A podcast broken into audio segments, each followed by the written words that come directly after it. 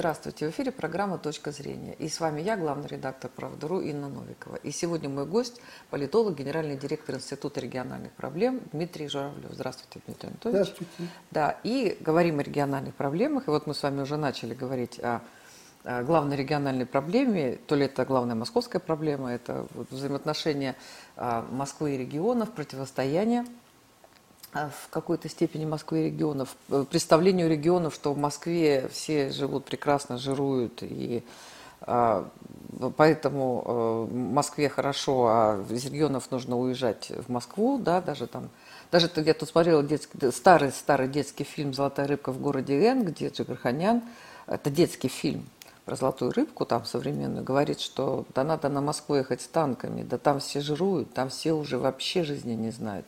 Вот, ну вот а, у этой проблемы есть, тем не менее, реальные какие-то экономические причины, и не только экономические, и, наверное, есть какие-то реальные решения для того, ну, чтобы... они в первую очередь, конечно, экономические.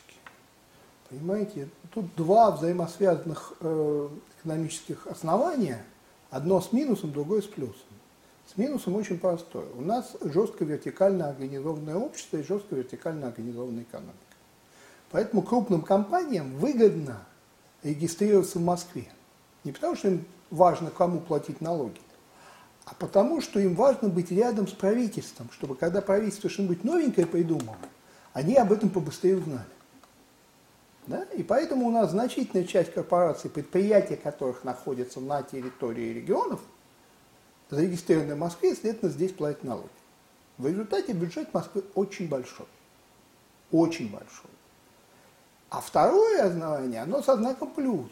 Поскольку бюджет большой, деньги есть, то московские власти способны нанимать качественных менеджеров. Их не так много реально. У нас очень много людей, которые говорят, что они менеджеры, но говорить это не значит являться. Да, вот московское правительство может, иметь для этого ресурсы, чтобы нанимать профессионалов. Я знаю еще несколько регионов, которые имеют такие же возможности, но их немного.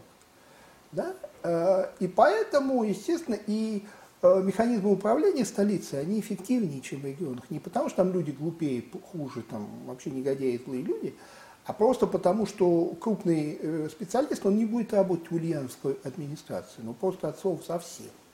У него своих проблем хватает, он поедет в Москву работать, чтобы нормально зарабатывать. В результате действительно – уровень зарплат Москвы выше, чем в ЦАНе, и, следовательно, конечно же, э, и товары тоже сюда приходят. Что с этим делать?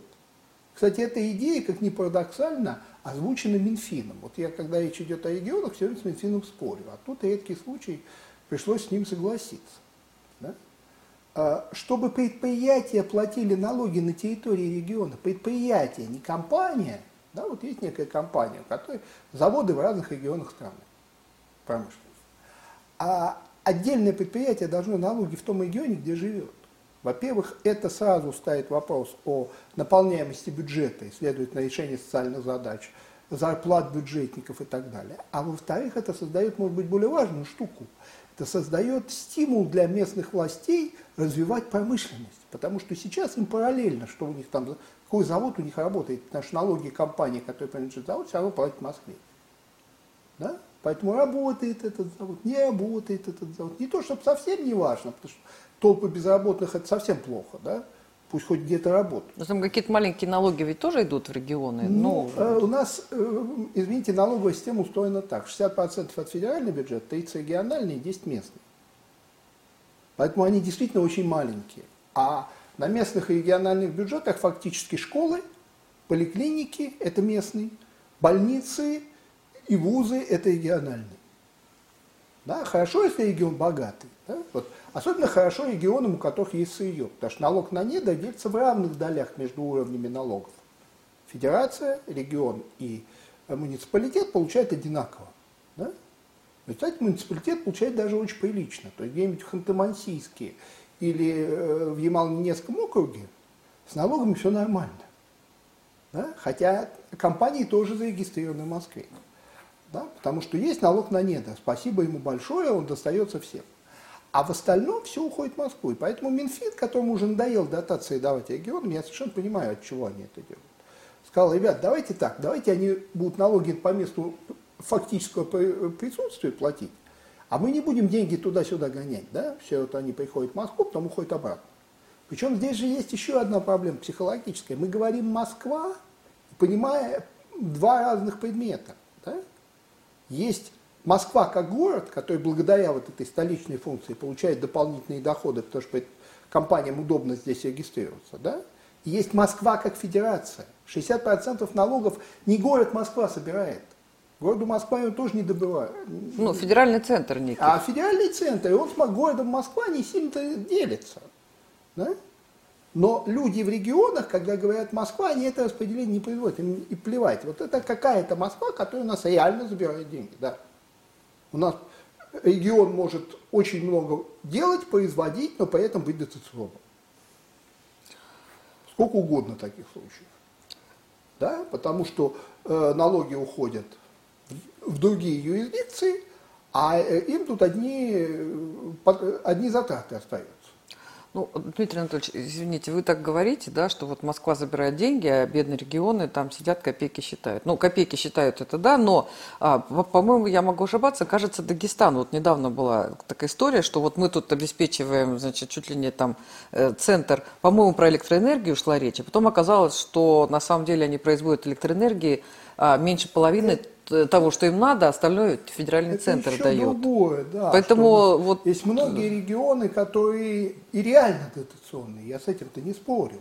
Но даже те, кто не, не реально дотационные, если у них не сырьевая экономика, то пока они платят не, не у себя. Пока. Как раз я говорю еще раз, Минфин сегодня поставил вопрос о том, чтобы все платили налоги. А вот объясните мне, пожалуйста. Но Москва-то ага. от этого не, не обеднеет. Город Москва не обеднеет. Да, город Москва от этого не обеднеет, потому что город Москва обладает, во-первых, немалыми собственными ресурсами, раз. Во-вторых, еще раз повторяю, довольно эффективной командой управленцев. Да? И в-третьих, все-таки немалые налоги от э, экономических субъектов, находящихся в Москве, тоже будут идти. Да, заводы будут платить там в Красноярске, да, но сами-то компании все равно будут платить в Москве. Вот объясните мне, пожалуйста, вот компания, да, которая принадлежит э, э ряд предприятий, ну там предприятий, причем бывает так, так, что эти предприятия по разным регионам находятся, да. машиностроительные там, э, там, да, там завод, там комплекс, но у, у каждого, при каждое предприятие тоже юридическое лицо? Да, но платит налоги все равно компания. Вот, э, Они, а вот в итоге, в итоге, а должны предприятия платить у себя. И юридическое лицо предприятия ничего не платило, получается. Ну, что-то они платят, какие-то там налоги, ну, местные, да? Сколько понадобилось? 20 лет, чтобы к этому прийти? Вы понимаете, в чем Это дело? Ситуация... Все не так просто. Вот эту систему с централизацией доходов создавали, да, 20 лет назад, но совершенно с конкретными целями. Да? Не для того, чтобы мы с вами жили богаче, чем живут смоленские. Не в этом и дело. А для того, чтобы переломить э, тенденцию на расползание регионов. Потому что в 1999 году фактически да. контроля над регионами не было.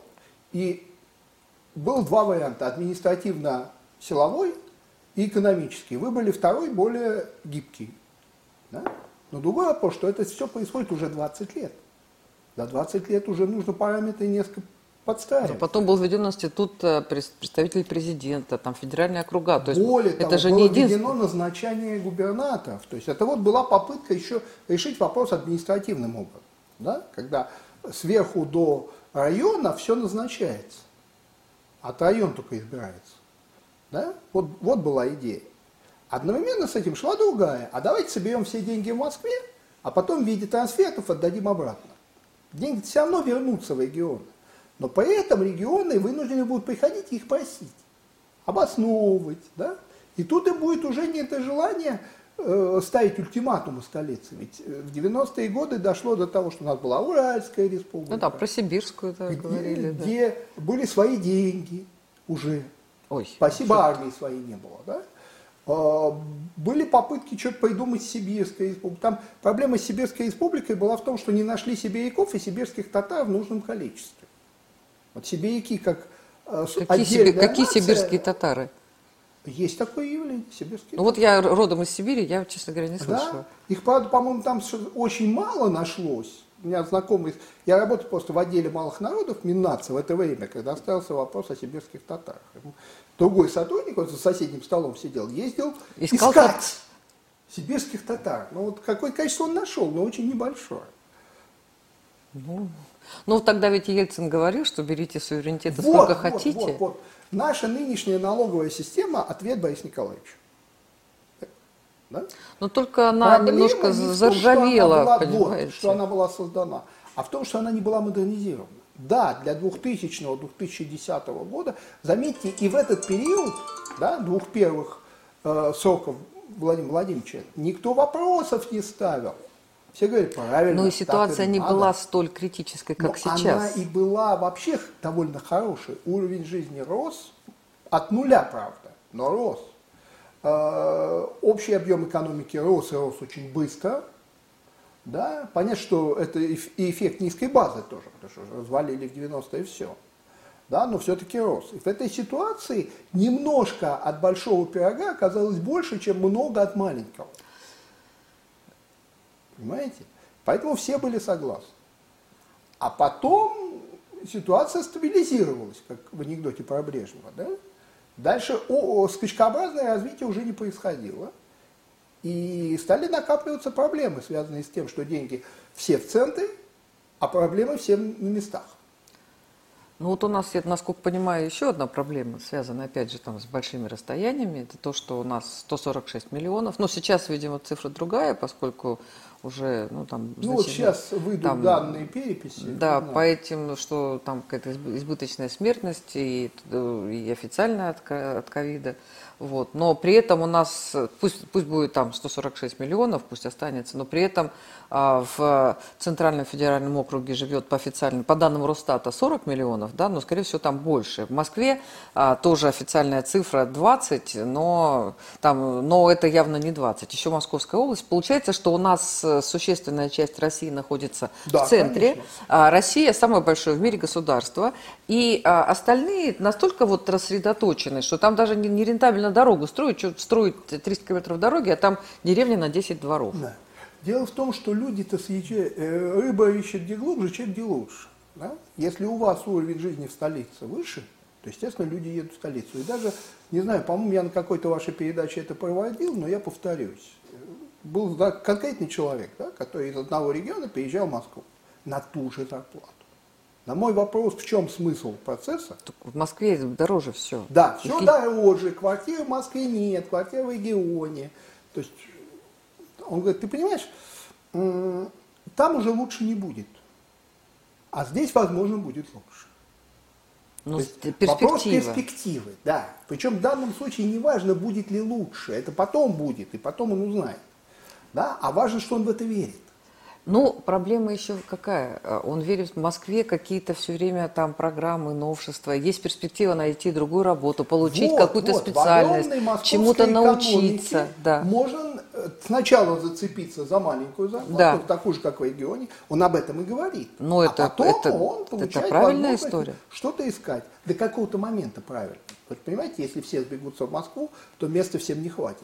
Не потому, что я там против. Ну, людей. может быть, просто будет более жесткая какая-то конкуренция. Кадровая политика будет более жесткая. Кадровая политика более жесткая. Ну, проблема, вот наши, вот регионы. Я смотрю бюджет, да, вот на 22 год.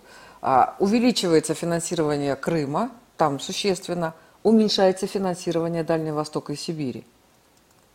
Я думаю, я смотрю, я думаю, может, там уже все построили, там уже Нет, все, наверное, там есть. еще все только надо начинать Ну, строить. вот то, что, то, Причем, что я... если мы говорим именно о Дальнем Востоке, Сибири и Севере, да, арктической зоне, то там за счет региональных бюджетов ничего не построишь. Там ну, масштабы ну, вот, я... строительства такие, что все пойдет только через федералку. Ну вот я, ну, я может говорю быть, про там дело в том, что какая-нибудь отдельная программа по развитию Дальнего Востока все забрала. Мы же собираемся 4 года миллионника строить. А, вот, э, вот, понимаете, мы собираемся строить четыре, тоже хотел спросить, да, четыре города-миллионника. А, при этом э, вот то население, которое там есть, а, они у все смотрят в центр, даже там раньше были вообще и программы пере, там, э, переезда, там они называли на материк, там на большую землю, там в теплые края, и вообще человек на севере долго жить не может, у него какие-то необратимые изменения происходят. Мы эти города-миллионники э, непонятно для чего будем строить, что там будем добывать и как мы туда людей-то будем сгонять. Нет, людей там сгонять что народ... можно только двумя путями. Один путь, как в 36-м, не 37-м специально оговариваюсь, да, просто собирать госпрограмму и говорить, так, кто хочет паспорт получить, едет с нами э, комсомол строить, а кто не хочет, да, тот остается дома. А, или второй вариант, более реалистичный, это высокие зарплаты. Если вы создаете производство с высокой рентабельностью, вы можете создать высокие зарплаты. Другой вопрос, что делать это сложно. Понимаете, вот добывать э, нефть трудно, тяжело, но не сложно. Всем понятно, как это, ну, в смысле, специалистам понятно, как это. Ну и потом у нас система а существует. производство и... товаров высокой переработки – это проблема с их продажей. Вот нефть у вас купят. А кому нужно покупать ваш бензин? Они лучше сами переработают у себя дома. Даже бензин, даже первый этап переработки. Да? А там какую-нибудь машину, станок, зачем у вас покупать? Мы сами все сделаем. Да, и в крайнем случае в Китае. Ну, вот это на и самом деле... вот тут большая проблема.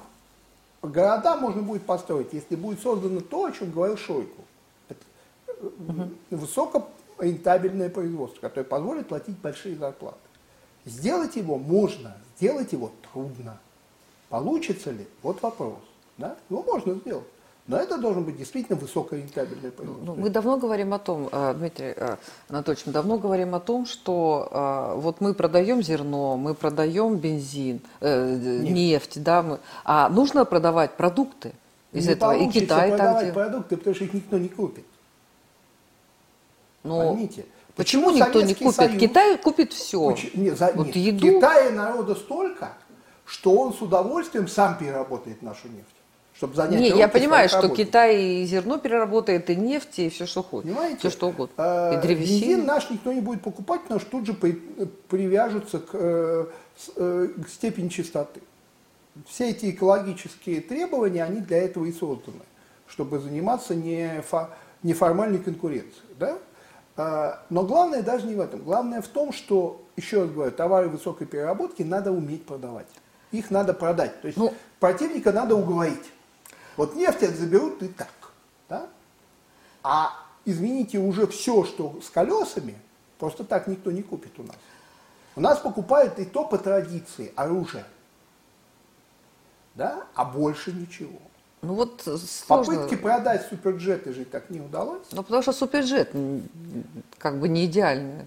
Так, а было бы даже идеальное, эффект был бы чуть только, чуть-чуть отличался.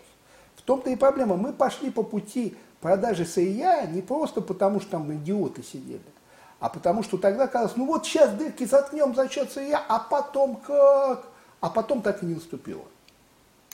Да? Потому что, еще раз не нужно костьми лягут соседние страны, но не пропустят нашу ну, высокую Много сложностей, товар. но я вот тут вспоминаю э, Анатолия Борисовича Чубайса, который, э, извините, да, его регулярно вспоминают, со своей его командой, ну там еще и Гайдар был, Егор Тимурович, да, которые говорили, а зачем нам производить, вот выращивать этот крупнорогатый скот, нам нужно всех забить и просто выгоднее покупать.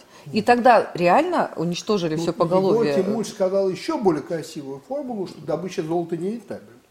Ну, понимаете, вот они говорили, как бы вот это все, да? Это они были искренни. Нет, то, что они были искренни, это там да? другая проблема. Нет, они были искренни, потому что они бухгалтеры. Понимаете? Они экономику ну, вот, как Вот для нас рентабельно продавать все-таки продукты, да, и может быть, ну я к тому, что, Всегда наверное, надо вкладываться в регионы. рентабельно продавать продукты. Но если вы в рыночной экономике, то вы должны очень точно выработать механизм кому. Вот когда вы запускаете завод, вы уже должны знать, куда это денется. Да, Советский безусловно. Союз мог себе позволить э, запускать заводы, потому что у нас была большая государственная экономика, а потом мы подберем к этим колесам автомобиль. И подбирали, и работало, и нормально. Да, вот э, рыночная экономика так не работает. Вот в принципе. Да? И поэтому и в этом проблема. Да? Вот Москва, извините, опять я к столице, она умеет это делать. Мы же не умеем, российские регионы торговать на международном рынке просто не умеют в принципе. Я присутствовал в Лондоне, когда там обсуждалась тема сотрудничества с российскими регионами. Да? И регионы хотят, и англичане хотят, это было до До украинского кризиса. Так, ага. Да, потому что англичане очень жестко отнеслись к украинскому кризису, но до него они хотели. Но это был диалог, э, значит, э, шведа с папуасом, потому что обе стороны абсолютно не понимали друг друга. Вот насколько У я- нас была монополия внешней торговли. Понимаете? Эта монополия внешней торговли выучила нас, что вопросами международной торговли должны заниматься специалисты из определенного здания на Смоленской площади. А остальным туда лезть не надо. Вот они и не лезут, они не умеют. Понимаете, многие губернаторы пытались э, создать международную кооперацию своих регионах. Получалось далеко не у многих. Просто не потому, что они плохие люди, еще раз повторяю, а потому, что всякой специальности надо уметь. А Москва может себе бывшего внешторговца пригласить, и даже действующий, что сразу все пойдет.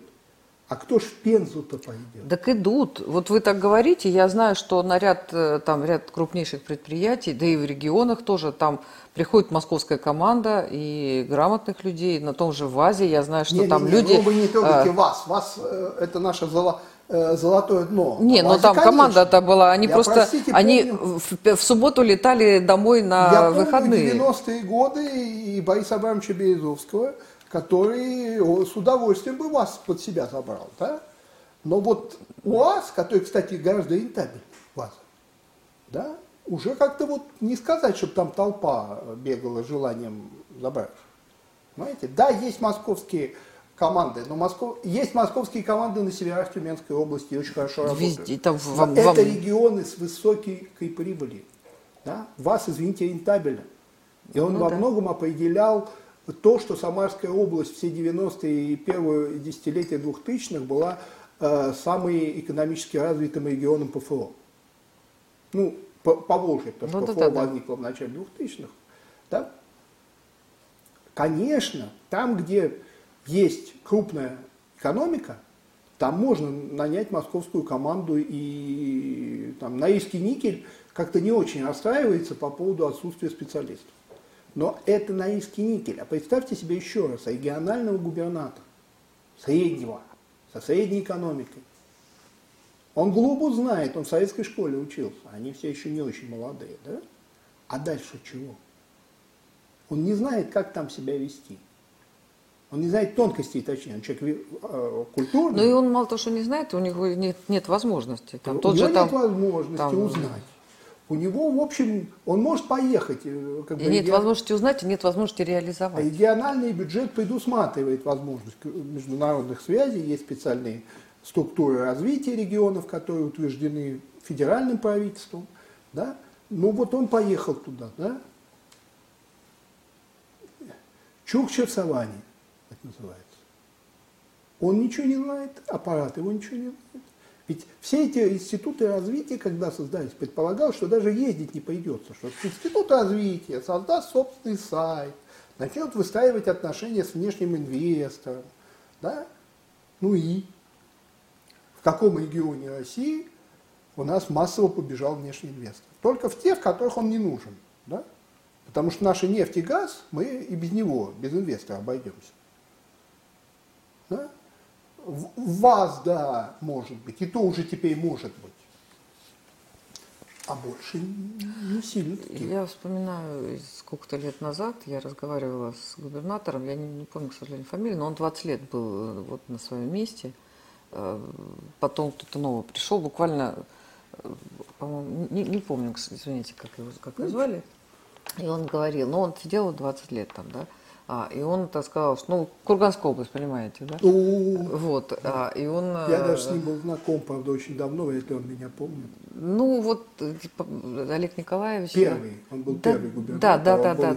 Еще сенат. э, Ну, Вы и- в сенате с ним знакомились? Да, ну, э, то есть такой был очень такой человек опытный, и он тогда сказал, а вот э, мы как бы должны там что-то делать, вот у нас там тоже проблемы с дорогами, с расстояниями, да, с- они не могут какие-то федеральные программы, потому что 50% федеральный центр, 50% они, у них нет этих денег. Вот, и он говорит, ну это же неправильно вообще, государство, да, оно как-то должно создавать какую-то государственную программу, где мы что строим, где мы, там, куда мы привлекаем, там, э, инвесторов, куда мы привлекаем, ну, там еще какие-то возможности, там, да, там, используем. Сейчас получается, что мы вот, вот, вот Тюменская область сама там борется, Ну, вот, вот, а мы сами по себе. А кому вот мы- Давайте половину денег. А, у- у нас, говорит, их нету, мы не можем их дать. Я у нас их знаю. нет. И потом дороги в Курганской области, это не дороги во Владимирской области по расстоянию. И по, и по расстоянию, и по температуре, и по климату, и вообще. Да, и они, получается, вот, и мы, говорит, сами по себе предоставлены, и мы не в состоянии делать, но это же государство должно нам там говорить, что вот строим здесь завод. Вот у нас были попытки. Ну, у нас были Какие- попытки, но- но они же ничем не закончились. А потому что денег не дают. президентский нет. Нет. Просто попытка выстроить э, план э, территориальной развертки экономики, я помню, это вот такая пачка бумаги. Не буду врать, что я это все прочел, я не садомазохист. Да? Но так посмотрел. Президентский план короткий, где основные направления, он довольно интересный. Но как только началась конкретизация, масштабирование, вот представьте себе, сидят чиновники Москвы и думают, так, Курганская область, что бы туда залудить, химию что ли? Или может металлургию? Они же должны как-то думать в соответствии А с тем, что поймите, рядом построено. Наш госплан за свои систему вот, взаимосвязи экономических субъектов Нобелевскую премию, по-моему, получил. То есть повторить госплан очень трудно. Это редчайший, как бы, уникальный институт. Но при этом этот уникальный институт, он же не в рынке. Да? В советской экономике э, нельзя сказать, что вот, а, ты частное предприятие, ты сам решай свои проблемы. Или наоборот, я частное предприятие, и плевал я на ваши планы. Да? А в рыночной экономике не так. То есть принципы, подходы госплана совместить с рыночной экономикой, боюсь, что получится кадавр. Понятно, что какие-то механизмы планирования все равно используются. Да. Но вот так, как в Союзе, очень трудно повторить. Вы знаете, когда-то готовили закон о стратегическом планировании. Меня позвали его обсуждать один раз, потом больше не звали. Потому что я задал вопрос, ребята, а у вас стратегическое планирование на каких уровнях? Ну как, федеральное, региональное, местное. А соотносятся они как? Немая сцена. То есть мысль о том, что региональная является разверткой федерального, а местная разверткой регионального, ребятам в голову так и не добралась. Они вот написали некую формальную бумажку о том, что на всех уровнях мы проводим стратегическое планирование. И счастливыми разошлись по домам. Я не знаю, что потом было, это довольно давняя история, может быть, это Ну, судя по тому, что мы с вами не слышали, видимо, разумного. ничего не было. Да, не знаю, врать не буду, но вот на тот момент это было так, понимаете? Потому что использовать советские подходы надо, но надо понимать, что есть предел этих подходов для этой экономики.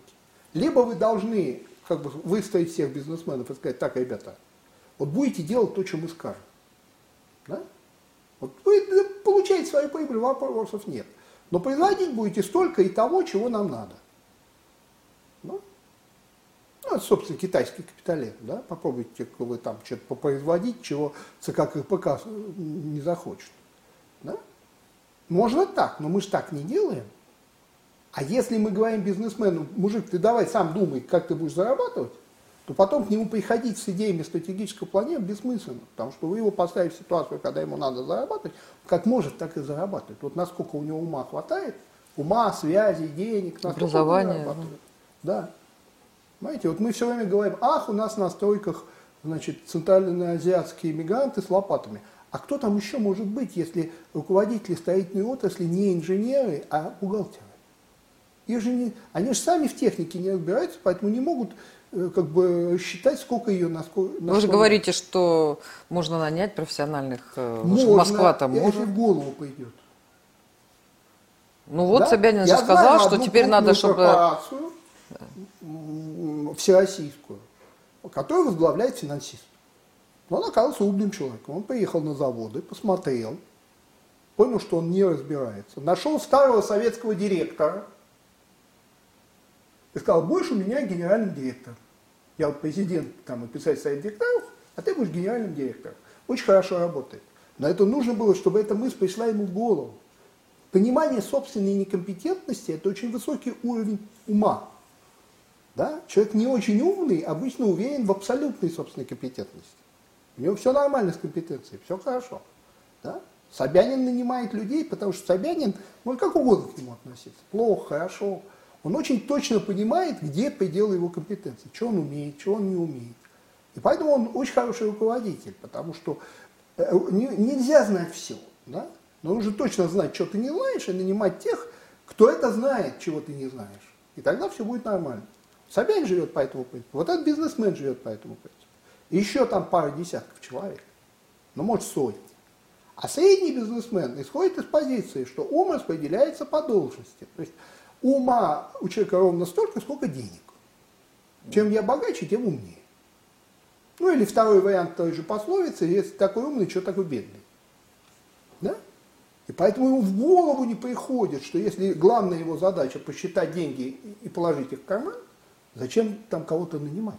Ну, это вы говорите про предприятие, да? А если говорить в э, региональном, в федеральном масштабе, то, ну вот то, то, что я слышу, что у нас огромная проблема – это взаимоотношения там Минфина и Минэкономразвития. Потому что Минфин ну, пытается это... деньги никому Нет. не дать и собрать коробочку, а Минэкономразвитие… Э, Минфин для того и существует, это собака при бюджете.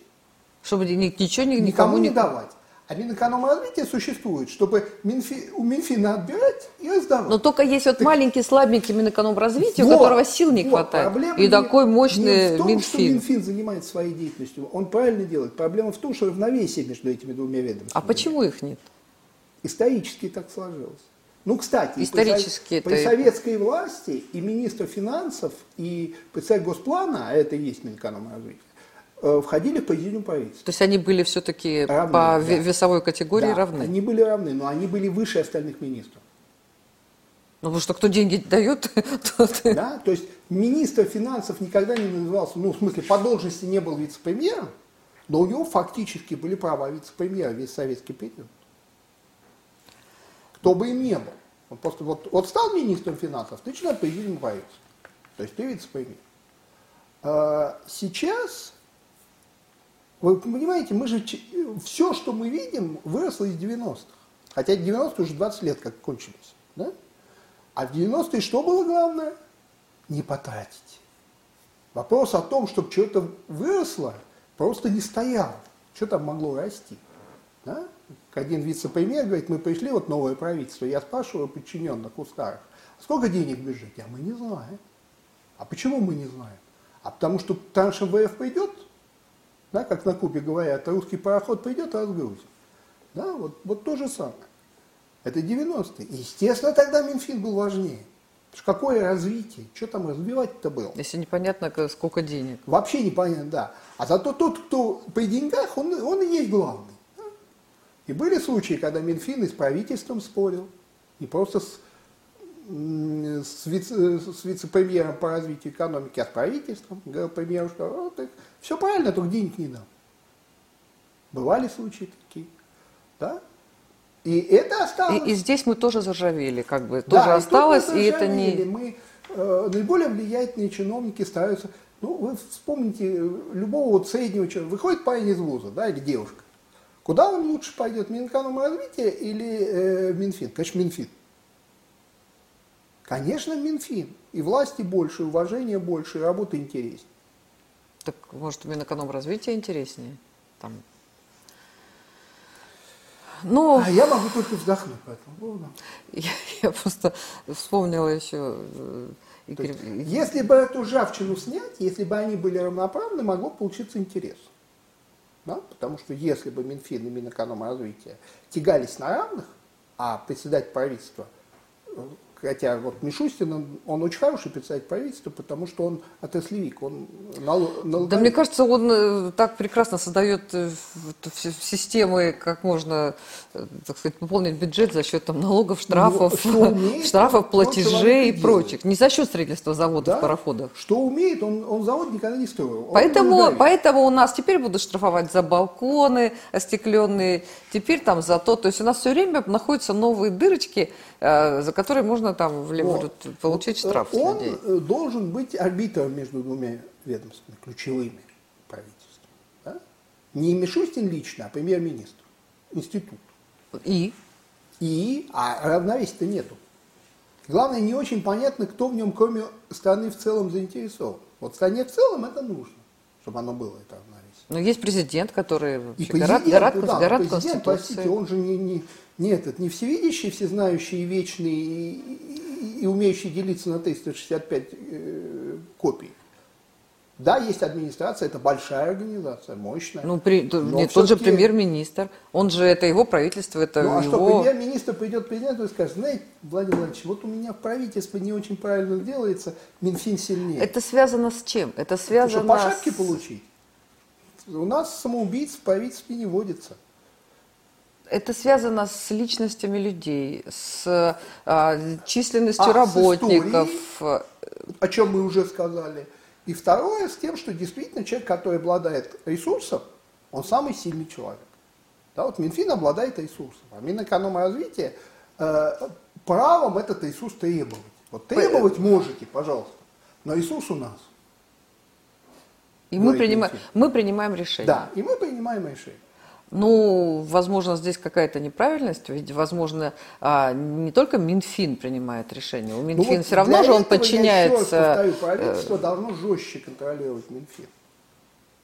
Не Минфин ничего, что-то делает неправильно. Правительство, кто именно? Премьер, вице-премьеры, Думаю, что в а, этой ситуации премьер, министры, что, там, совет министров или кто там. у нас? Финансов со времен Ленина практически член президиума правительства. Вот, вот уже сто лет министр... Кстати, при ЦАЕ было то же самое.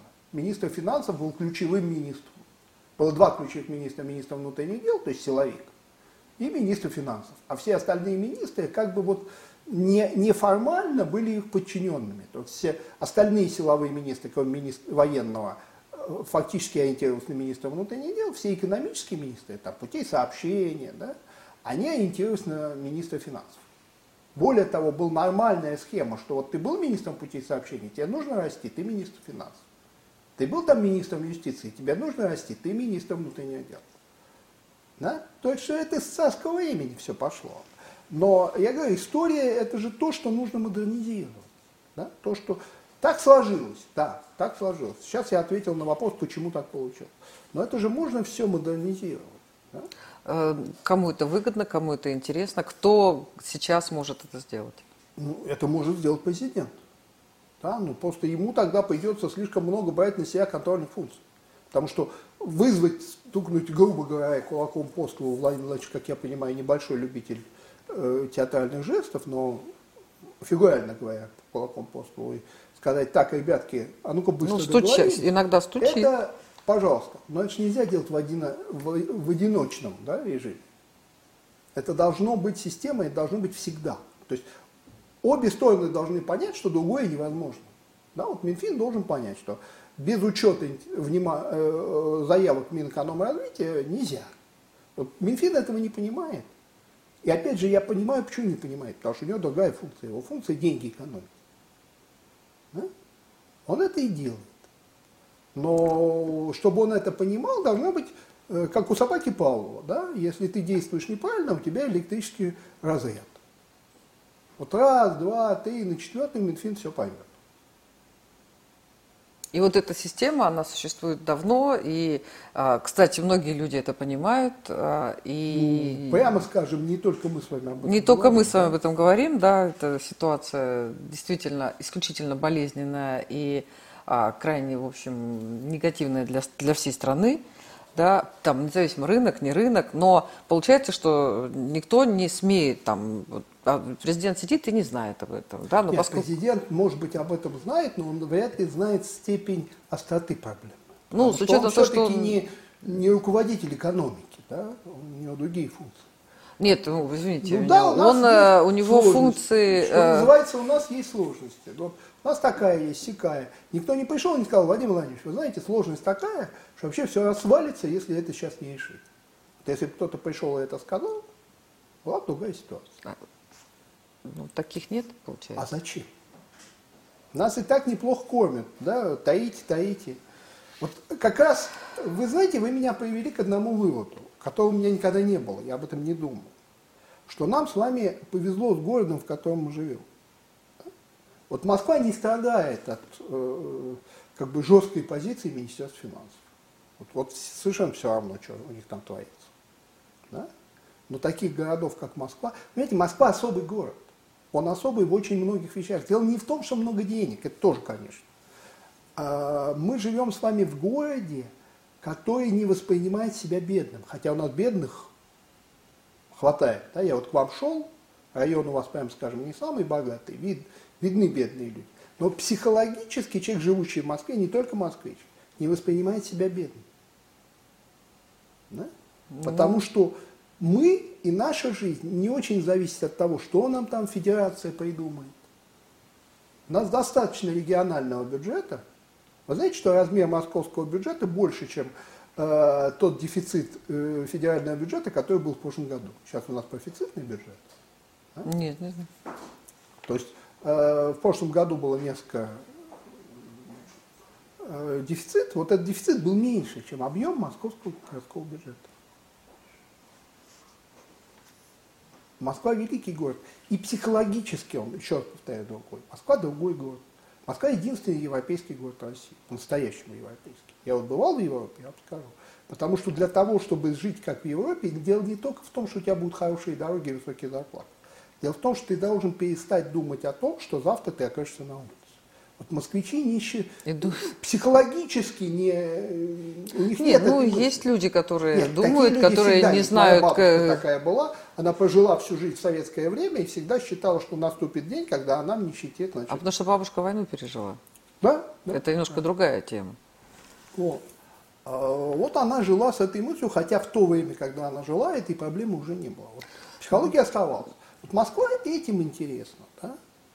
То есть вот Э, житель Брюсселя может жить в Москве, житель Брюсселя не сможет жить в, э, в Смоленске, даже не потому, что он будет бедный.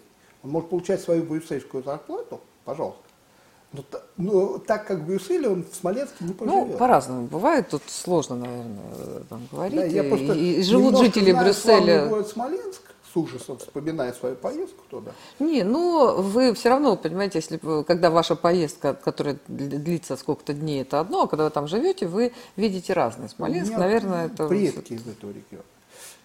Ну, и я... родственники до сих пор живут дальние. Ну, я, я понимаю, я вот из Омска, и я когда приезжаю туда, я в ужасе Нет, от того, что вопрос, там происходит, мы, но да, мы вот... по-другому воспринимаем, потому что мы приехали мы и уехали. Нет, мы еще сравниваем. И Для сравниваем... нас базовая базовый уровень 0, от которого мы считаем, он выше того уровня, на котором живет этот регион.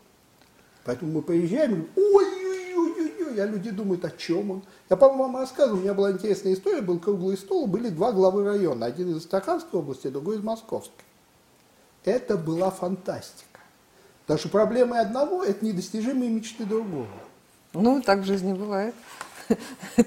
Вот один говорит, ой, у меня в районе это вот ужас, ужас, что творится. Другой на него смотрит так. Говорит, это, это ужас? Да что ты, мне твоего, я до твоего ужаса не дотяну, мне так хорошо никогда не будет. Ты мне рассказывала коллега из Ростовской области. Приехала делегация немцев, ну тоже до пандемии было там сколько-то времени назад. Вот, едут там немецкие журналисты или кто-то там, ну какая-то делегация немецкая, и говорит, а что у вас так темно? А мы говорит, а мы говорит, так ночь? Говорит, ну понятно, что ночь, а темно-то что? Ну так ночь же. Ну понятно, что ночь. А, а свет-то где? Так ночь. Это она мне говорила, когда мы с ней ехали там по Тверской, и все переливалось в Москву. она говорит, ну, я теперь поняла, что они имели в виду, сказала а, она. Так ночь? Я же знаю, как сейчас эта иллюминация длится уже некоторое количество лет, это перестало быть чудом. Но когда это только началось, вот Собянин это сделал, помню, люди поезжали как на э, египетские пирамиды, просто посмотреть. Вот как ну, она есть, эта иллюминация? Вот, понимаете, проблема... Я просто реальных людей это знаю, здорово. вот, которые специально взяли и поехали. Вот это здорово, я тоже люблю. Там иногда, мне кажется, где-то лишнее, но иногда я с удовольствием езжу там и после работы, там где-то даже проеду, чтобы посмотреть какие-то любимые там места, любимые дома. Но при этом мы все равно понимаем, да, что вот а, все, все равно а, вот то, что мы говорили, что Москва какие-то деньги взяла из регионов, да, э, которые принадлежат регионов, регионам. Федерации. Но вот все равно не вот эта вся история, она от, не, от неправильного вот этого распределения, от, от того, что э, то, что вы сказали, что когда сырьевые регионы, они э, сырьевые регионы, там у них там по трети делятся, да, а вот да, это вот, вот это, лучше, не, просто просто ситуация распределения, она ну вот нас уже устарела, заржавела, несовершенна, А, и получается, что какие-то регионы у них нет ни сырья, вообще ни перспектив, ни надежд, а какие-то не знают, куда девать там бюджеты, пилят, пилят. Ну, что там у нас, Ну, у нас один э, губернатор- снимают... э, с- с- Один губернатор собирался мраморную школу на севере страны строить было.